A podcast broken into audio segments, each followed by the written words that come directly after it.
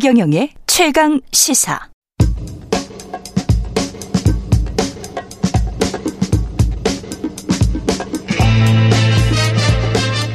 네, 우리가 접하는 뉴스의 태초부터 지금까지 뉴스 일대기를 쫙 살펴보는 시간입니다. 뉴스톱 김준일 수석 에디터 KBS 박대기 기자 그들의 전지적 시점으로 분석하는 뉴스 일대기 지금부터 시작하겠습니다. 안녕하십니까? 안녕하세요. 오늘은 좀 완전체로 오랜만에 만났습니다. 네. 예.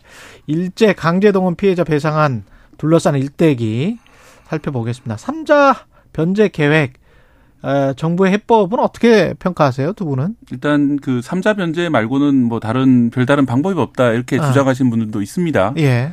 예. 그런데 그런 주장을 받아들인다 하더라도 음.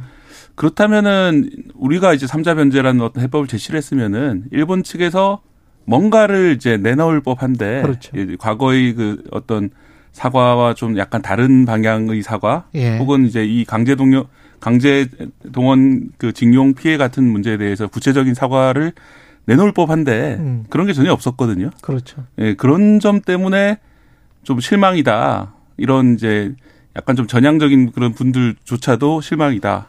그런 말이 나오는 것 같습니다. 외교라는 게 형식, 정도, 수준의 문제죠. 음. 완전한 무슨 뭐 승리 뭐 이런 거는 뭐 기대하기는 힘들니까. 그렇죠. 그럼에도 네. 불구하고 우리가 요 정도의 형식과 요 정도 수준의 사과는 받아내야 되지 않았나 이런 아쉬움 같은 게 굉장히 진한 거죠. 그러니까 이거를 예. 제가 평가를 하자면은 예. 평가 불가입니다. 평가 불가. 왜, 왜 그러냐면요. 예. 이유가 있어요. 예.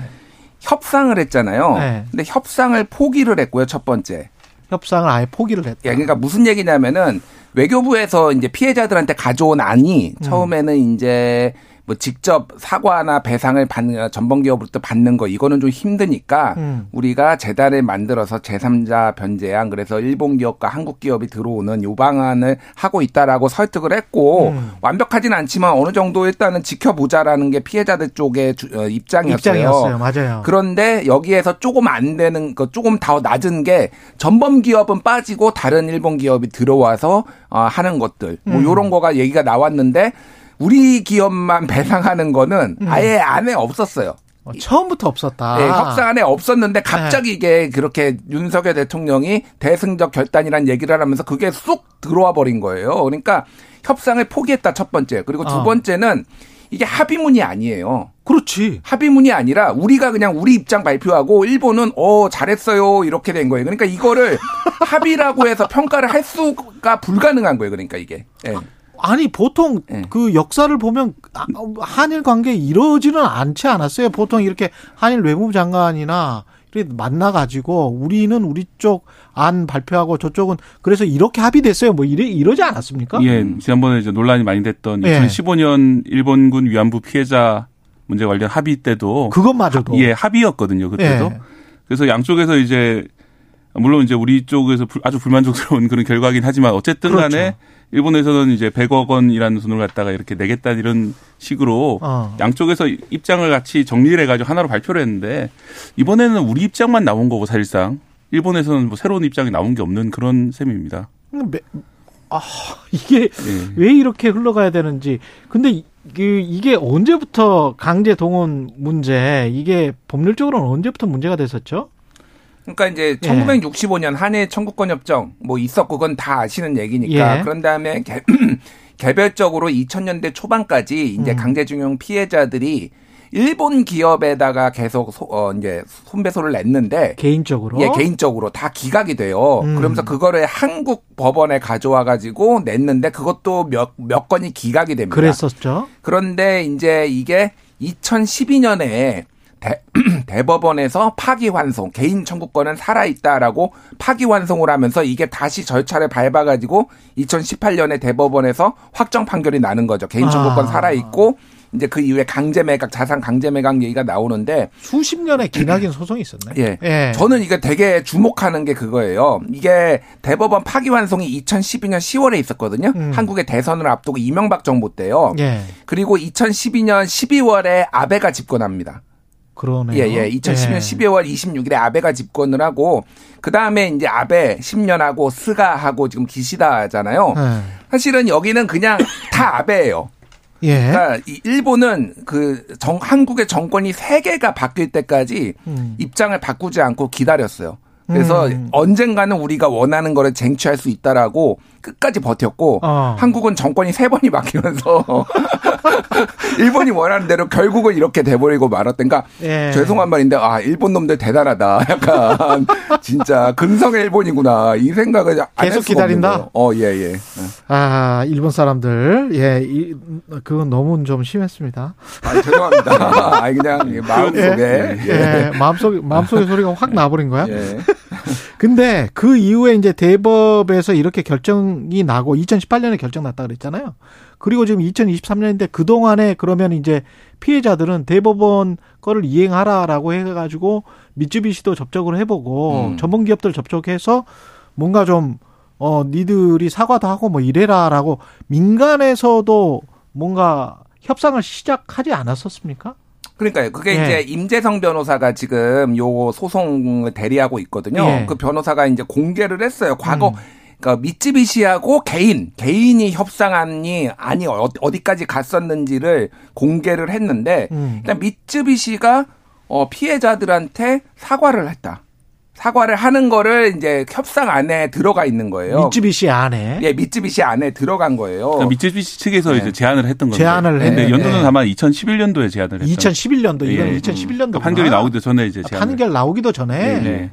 그러니까 어. 강제성을 보여주는 역사적 사실들을 인정 확인한다라는 문구가 1항에 포함됐고요. 네. 그리고 강제성이 있었다라는 거는 뭐 가지 않으면 너의 아버지를 경찰이 잡아 가둘 것이다라는 협박이 있었다라는 것도 들어갔다라는 거예요. 오. 그러니까 이게 이제 불법성까지는 모르겠으나 그런 정황들이 있었다라는 거를 미쯔비시 개인이 그렇죠. 기업하고 협상을 해가지고 여기까지 이끌어냈는데 예. 우리는 이게 협상을 중도에 포기해버리고 이제 이렇게 나온 거니까 이게 이제 비판을 안 할 수가 없는 거죠, 그러니까. 예. 이게 강제성과 관련해서는 SNS에 어르신들이 글을 많이 올리고 있어서 제가 좀 봤었는데 이 뭐 일제 경찰 피해가지고 순경들 피해서 토굴에 숨어 있고 그랬었더라고요. 당시 뭐 강제성이 없었다는 게 말이 안 되는 그러니까 거죠. 강제성이 없었다는 건 2차 대전 와중에 그런 일본 제국이 이제 식민지 국가에 대해서 당연히 네.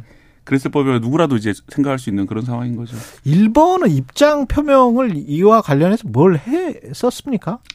과거에 이제 고노 다마부터 해서 예. 무레야마 다마 그리고 그 오부 김대중 오부, 오부치 선언까지 네. 총세 차례 정도의 그런 어떤 중요한 담화들이 있었는데요. 음.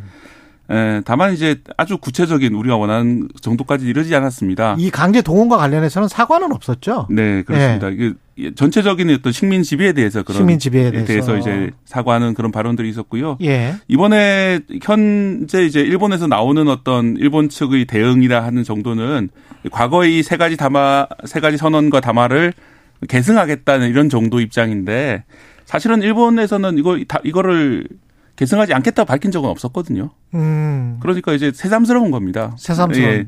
예를 들어서 예를 들어서 이제 계승하지 않겠다고 했다가 예. 다시 계승하겠다고 하면은 그거는 뭐 약간 성과라고 볼 수가 있는데 음. 당연히 이제 그들도 이제 뭐 어떤 침묵 속에서 계속해서 계승해 왔던 것들인데 그걸 그냥 계승한다라고 하는 그런 입장이기 때문에 일본에서는 되게 협상에 성공했다. 이런 반응이 나오고 있는 그런 상황이고요. 또 하나 말씀드리고 싶은 거는 이게 제3자 변제라는 방식인데 음. 결국은 우리나라 대법원 판결에 따르면은 이 미쓰비시 쪽이 피해자한테 돈을 줘야 되잖아요. 음. 이양 당사자가 있는데 제3자인 우리 정부가 개입해 가지고 이제 돈을 갖다가 대신 지급하겠다는 거잖아요. 예. 그런데 이런 방식이 과연 우리나라 법 체계에 맞느냐?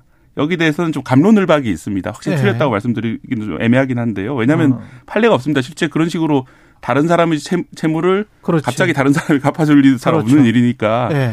거기 대해서도 아마도 또 지리한 소송 공방이 있을 것이고 그리고 현재 그 피해자분들 중에 상당수가 이 어. 수령을 원치 않는 그런 상황에서 이 문제가 과연 이걸로 완전히 해결됐다 국내에서 우리나라 내에서 음. 보기는 상당히 어려울 것 같습니다. 새로운 논란의 시장인 것 예. 같아요. 그리고 아까 김준일 대표 이야기한 것처럼 협상을 안 한 것 같아요. 협상에 성공했다, 실패했다, 음. 뭐 이런 게 아니고 우리 입장에서 정확하게는 네. 하다가 중도 포기했죠. 중도 포기하고 네. 우리끼리 그냥 이 정도 하면 되지 않을까? 음. 일본이 그러면 받아들이지 않을까? 그래 그렇게 제시를 한 거고 일본은 그래 괜찮은 것 같아. 뭐이 이 정도 반응 아니에요 지금? 그러니까 뭐 네. 이제 대승적 결단이라고 윤석열 대통령이 얘기를 했는데.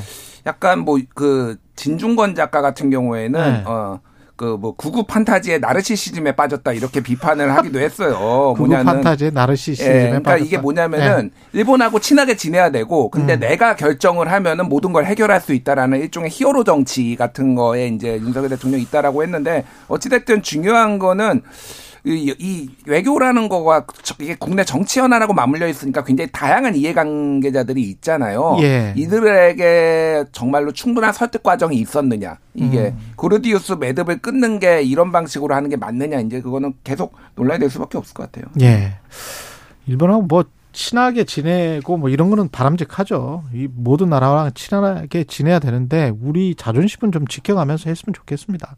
특히 일본이 중국인 강제동원에 사죄하는 의미로 일본 군함도 근처 비석에 피해자들 이름까지 적어놓고 미쯔비시는 화해금도 지급했고 음. 그 그것과 비교해도 지금 우리를 대하는 게 너무 다르지 않아요? 그러니까 일본의 논리는 그거예요. 한 한국은 한일 청구권 협정을 65년에 맺었기 때문에 예. 다 배상한 거고 중국하고는 전후 배상이 없었으니까 우리가 피해자들한테 일부 어, 보상을 한다라는 건데 이 과정이 뭐였냐면은 2015년에 미쯔비시가 미국에 가가지고 미국이 미국의 강제징용 피해자들한테 사과를 합니다. 미쯔비시가. 아. 그러니까 중국이 반발해요. 야, 네. 우리도 강제징용 피해자 있는데 왜 안 해? 그러니까 미쯔비시가 그럼 2016년에 야 너희도 너희한테도 미안해 하게 하면서 뭐 3,700명인가한테 10만 위안씩 지급하겠다 이런 안이 나오는 거예요. 그렇군요. 사실 그래서 뭐 석동현 뭐 사무차장이 네. 뭐 이렇게 아, 뭐 떼쓰는 악쓰는 뭐 네. 식민지배 나라 중에서 악쓰는 나라가 어딨냐라고 주장을 했지만은 네.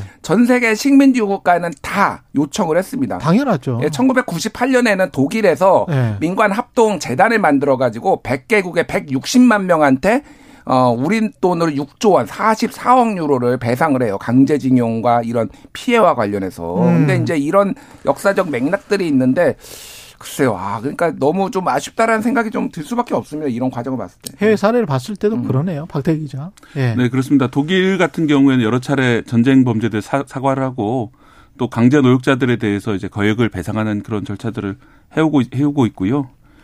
어, 저는 이제 일본이 그 아까 말씀드렸던 오부치 게이조 총리라든지 그다음에 고노다마, 그다음에 무라야마 다마에서 어약 30년 정도가 지나면서 좀 많이 우경화된 것 같아요. 일본. 아, 일본 정치 네. 자체가 그런 어떤 약간 진전된 사과들이 나왔던 시점에서 비하, 비하면은 어, 전 단적인 사례가 이제 오에 겐자부로라는 이제 노벨 문학상 수상자가 얼마 전에 일본에 돌아가셨는데. 아, 그렇죠. 예. 이분 같은 경우에는 이제 1970년대부터 우리나라 민주화 과정에서 많이 그 도와, 도와준 사람 중에 한 사람이고. 그랬죠. 그리고 일본의 과거에 대해서 사과, 사죄 반성을 갖다 시시때때로 이제 밝혔던 그런 인물인데. 예. 어, 이런, 이런 세대가 있었거든요. 음. 어떻게 보면 전후 민주주의자 세대라고 부르는 일본의 세대인데 그런 세대의 그 전쟁의 참혹함 이런 걸 봤던 세대가 지나가고 음. 약간 좀 그런 그 전쟁의 실상을 잘 모르는 아. 젊은 세대가 오면서 오히려 이렇게 우경화되는 것이 아니냐 일본 일본 사회도 그러면서 이제 지금 보는 것처럼 좀 좀 더 실망스러운 그런 모습들이 나타나는 게 아닌가 그런 의미에서는 우리도 저 서울대학교 민주화 교수 협의회가 어제 성명 내면서 사실을 이야기를 했는데 국민의힘 전신인 자유한국당이 2018년에 이 강제동원 피해자들에게 배상하라는 대법원 판결을 환영을 했거든요. 음. 환영하는 논평을 냈는데 이런 식의 지금 해법안이 나와버린 거면 우리도 우경화되고 있는 거 아니에요? 그러니까 이게 예. 그 국민의힘에서는 배치되는 건 아니라고 생각을 해요. 아, 그래요? 환영은 했지만은 예. 그거를 이렇게 대승적 결단으로 해결한 것도 우리다. 이렇게 약간 그런 논리를 가지고 있더라고요. 그러니까. 이게 말이 되나? 당시에 이제 뭐 2018년 당시 이제 신문 보도를 제가 읽어보니까 예. 어 일제 자유한국당 당시 논평입니다. 예. 이 일제 강점기 반인권적 불법 행위에 대해서 유가족들에게 진심 어린 사과 반성이 선행돼야 한다 이런 표현까지 썼거든요. 그 잘했네 그때는. 예, 그런데 이제 그러면 지금 선행되고 있는 것인지 과연 의문이 많이 듭니다. 아 이상해. 예 오늘 말씀 감사합니다. 뉴스톱 김준일 수석 에디터 KBS 박대기 기자였습니다. 고맙습니다. 감사합니다. KBS 일라디오 최경련의 최강의사 듣고 계신 지금 시각 8시 45분으로 향하고 있습니다.